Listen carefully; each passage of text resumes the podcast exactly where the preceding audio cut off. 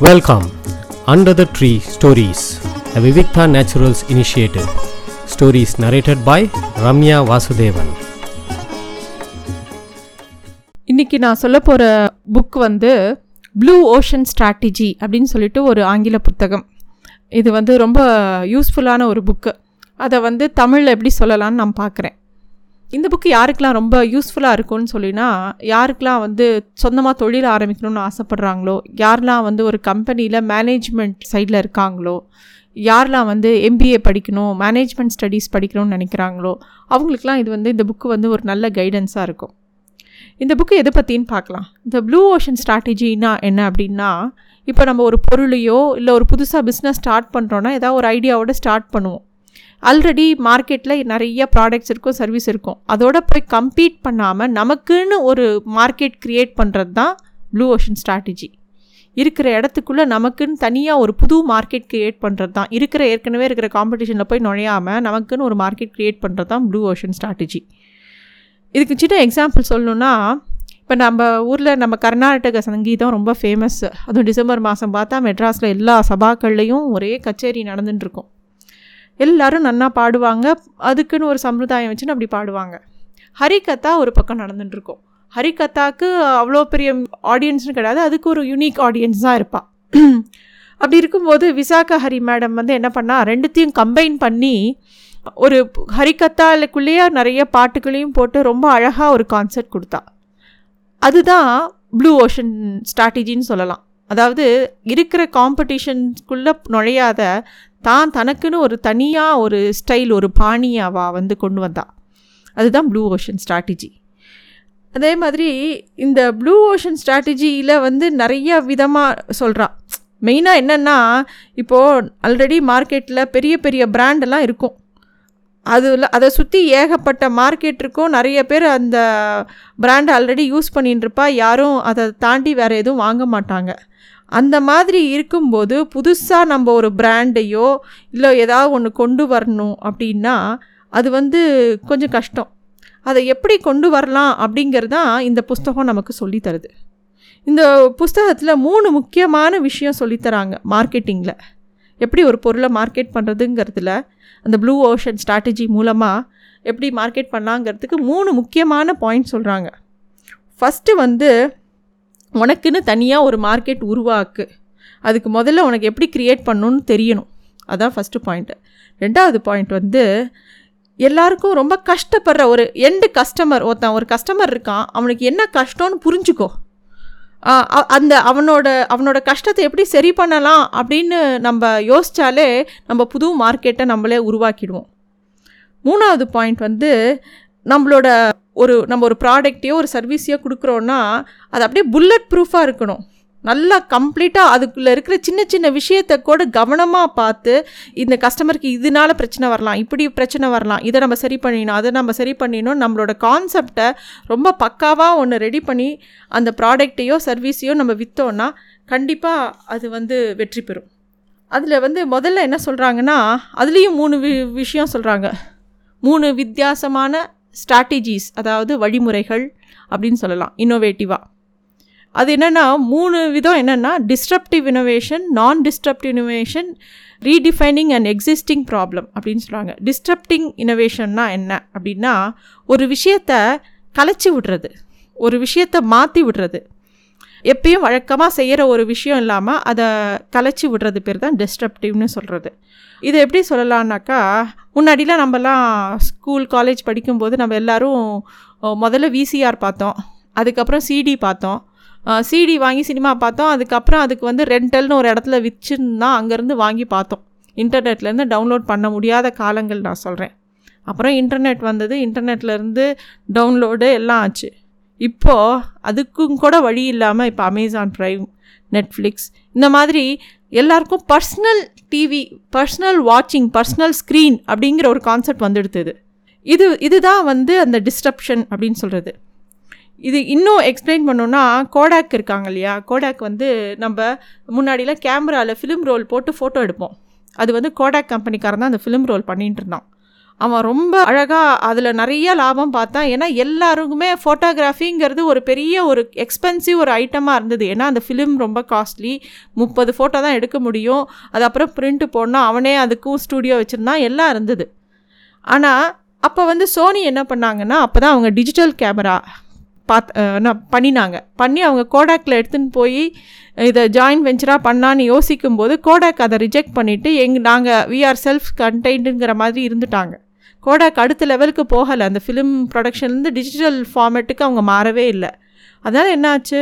தே failed அதே மாதிரி தான் நோக்கியா நோக்கியா வந்து செல்ஃபோனாக ஃபஸ்ட்டு ஃபஸ்ட்டு நம்மலாம் பார்த்துருப்போம். அந்த பேசிக் நோக்கியா மாடல் அவ்வளோ ஃபேமஸ் எவ்வளோ கீழே போட்டாலும் உடையாது அந்த ஃபோனு ஃபஸ்ட்டு ஃபஸ்ட்டு செல்ஃபோன் ஆரம்ப காலத்தில் நோக்கியா தான் eighty percent of the market share வச்சுருந்தாங்க.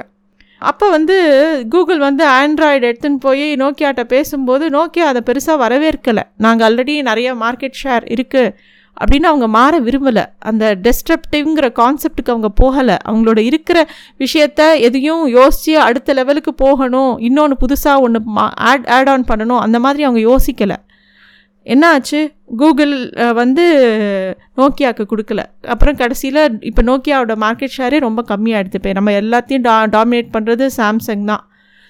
இது வந்து ஒரு டெக்னாலஜி டிஸ்ட்ரப்டிவ் டெக்னாலஜி இன்னொரு டிஸ்ட்ரப்டிவ் ஸ்ட்ராட்டஜி ஐ மீன் ரெண்டாவது நான் டிஸ்ட்ரப்டிவ் ஃபைசர் வந்து என்ன பண்ணான்னா நான் டிஸ்ட்ரப்டிவ் அப்படின்னா ஏற்கனவே ஒரு விஷயம் நடந்துட்டுருக்கும். நல்ல விதமாக தான் நடந்துட்டுருக்கும். ஆனால் அந்த ப்ராப்ளத்தை யாருமே பார்க்காம எல்லாரும் ஏதோ ஒரு விஷயத்து பின்னாடி போயிட்டுருப்பாங்க. ஒரு ப்ராப்ளம் எக்ஸிஸ்ட் ஆகிட்டே இருக்கும். அதை ஐடென்டிஃபை பண்ணி அதை சாட்டிஸ்ஃபை பண்ணி அவங்க தனியாக ஒரு மார்க்கெட்குள்ளே பெனக்ட்ரேட் ஆவாங்க. அப்படி தான் ஃபைசர் பண்ணாங்க. ஃபைசர் வந்து டயபெட்டிஸ் பற்றி யாரும் ஒன்றும் பெருசாக கவலைப்படலை. அது ஒரு லைஃப் ஸ்டைல் சேஞ்சு அது ஒரு பெரிய நோயாக யாரும் பார்க்கல. எத்தனையோ காலத்துலேருந்து எல்லாருக்கும் டயபெட்டிஸ் இருந்திருக்கு. ஆனால் அதை வந்து யாரும் பெருசாக ஒரு பெரிய விஷயமா பார்க்கல. அதை அதை தாண்டி இந்த டிபி கேன்சர் அதெல்லாம் தான் எப்பயுமே வந்து ஒரு பெரிய வியாதியாக பார்த்துருந்தோமே தவிர டயபெட்டிஸை யாரும் கண்டுக்கலை. அப்போ வந்து ஃபைசர் வந்து டயபெட்டிஸுக்கு மருந்து கொண்டு வந்தது. அப்புறம் அதுக்கு உண்டான இன்சுலின் கொண்டு வந்தோடனே இப்போ அதுக்கு பெரிய மார்க்கெட் இருக்குது இப்போ எல் யாருமே டயபெட்டிக் மரத்தில் சாப்பிடாதவாளே கிடையாது. ஸோ இது வந்து நான் டெஸ்ட்ரப்டிவ்க்கு இது ரொம்ப முக்கியமான விஷயம். மூணாவது வந்து ரீடிஃபைனிங் அண்ட் எக்ஸிஸ்டிங் ப்ராப்ளம் ஏற்கனவே ஒரு பிரச்சனை இருக்குது அதை சரி ரீடிஃபைன் பண்ணுறதுன்னா அதை திருப்பி அதை எப்படி மாற்றி அமைக்கலாம்? அந்த ப்ராப்ளத்தையே புதுசாக ஒன்றும் கொண்டு வர வேண்டாம். இருக்கிற விஷயத்தை எப்படி மாற்றி அமைக்கலாம் அப்படிங்கிறது. இப்போ என்னன்னு பார்த்தீங்கன்னா இப்போ மெக்டொனால்ட்ஸ்லாம் போனால் எல்லாருக்கும் ஃப்ரெஞ்ச் ஃப்ரைஸ் கொடுக்குறாங்க இல்லையா? அது நல்ல deep fried French fried French fries அதில் வந்து நிறைய எண்ணெயில் போட்டு இத்தனை டெம்பரேச்சரில் ஃப்ரை பண்ணோன்னா அதெல்லாம் உடம்புக்கு நல்லதா? அப்படின்னா உடம்புக்கு நல்லதில்லை. அதனால் ஆக்டிவ் ஃப்ரைன்னு ஒருத்தன் இப்போ பிராண்ட் கொண்டு வந்திருக்கான். அவன் என்ன பண்ணுறான்னா லெஸ் ஆயிலில் ஃப்ரை பண்ணுறான் எப்படி? லெஸ் ஆயிலில் ஃப்ரையிங் பாசிபிளா அப்படின்னா அவன் ஒரு டெக்னாலஜி கொண்டு வந்திருக்கான் which is a patent technology என்ன சொல்கிறான்னா கொஞ்சமான ஆயிலில் ஹாட் ஏர் விட்டு அதை பொறிக்கிறான்.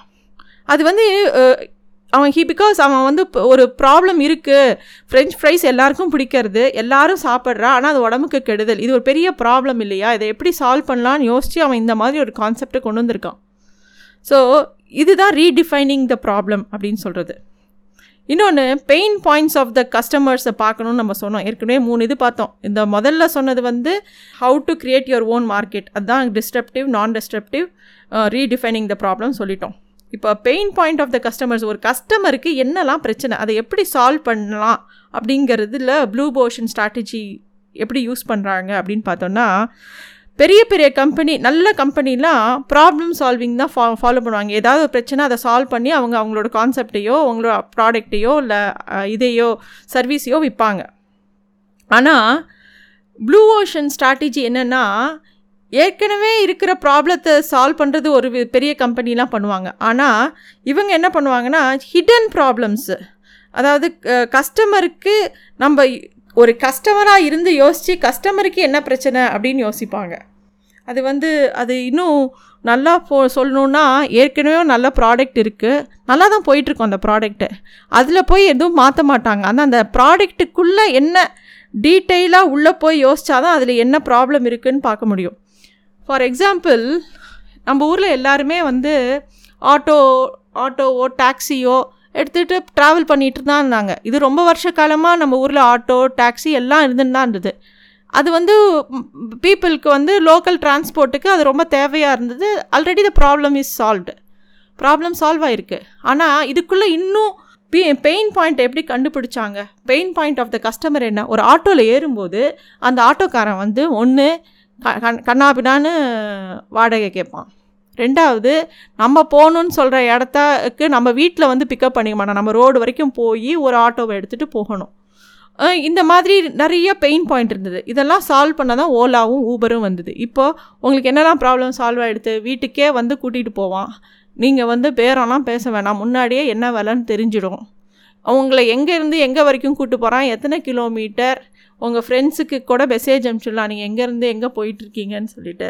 ஸோ எல்லா பிரச்சனையும் சால்வ் பண்ணுறாங்க இதுதான் வந்து பெயின் பாயிண்ட்டை ஐடென்டிஃபை பண்ணி சால்வ் பண்ணுறதுன்னு சொல்கிறது அதே மாதிரி தான் ஓயோ ரூம்ஸும் பட்ஜெட் ஹோட்டல்ஸு நிறைய ஹோட்டல்ஸ் இருந்தாலும் எல்லா ஹோட்டலும் எப்பயும் ஃபில் ஆகாது.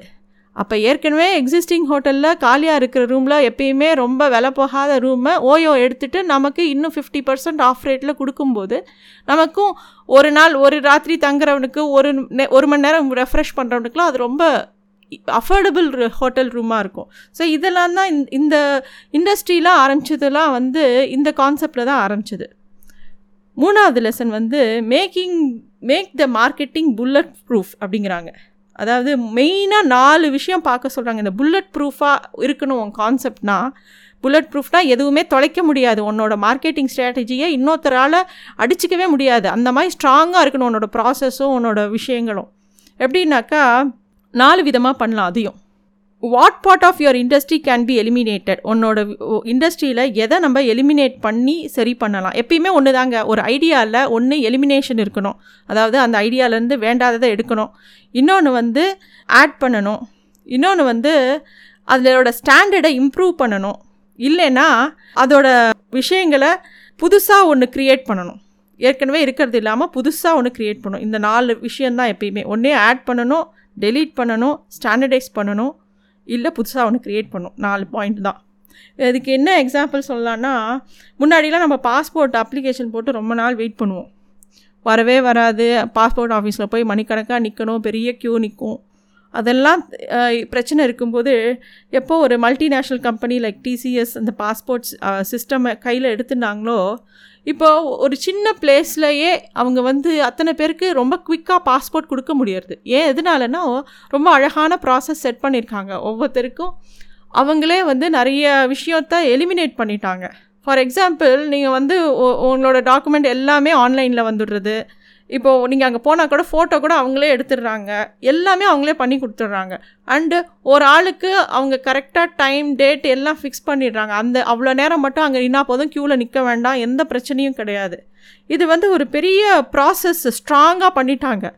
இப்போது கவர்மெண்ட் ஆஃபீஸில் வந்து ஒரு எம்என்சி ஆட் பண்ணும்போது அதோட எஃபிஷியன்சி எங்கேயோ போயிடுத்து அண்ட் அதனால என்ன ஆயிடுத்துன்னா நமக்கு பாஸ்போர்ட் கிடைக்கிறது ரொம்ப சுலபமாகவும் ஆயிடுத்து ஒரு டிசிப்ளின்டாக அந்த ஒரு விஷயம் போகிறது இதுதான் இந்த புல்லட் ப்ரூஃப் கான்செப்ட்டுங்கிறது இது மாதிரி இன்னும் நிறையா எக்ஸாம்பிள்ஸ் நம்ம சொல்லிகிட்டே போகலாம் டிவி டிவி வந்து ஹோட்டல் ரூம்ஸில் இந்த பட்ஜெட் இப்போ ஒரு பட்ஜெட் ஹோட்டல்னு எடுத்துட்டா அதில் வந்து ரொம்ப நிறைய லக்ஸரிலாம் தேவையில்லை. ஒரு நல்ல ஒரு கட்டில் ஒரு வைஃபை இருந்தால் போதும் இந்த காலத்தில்.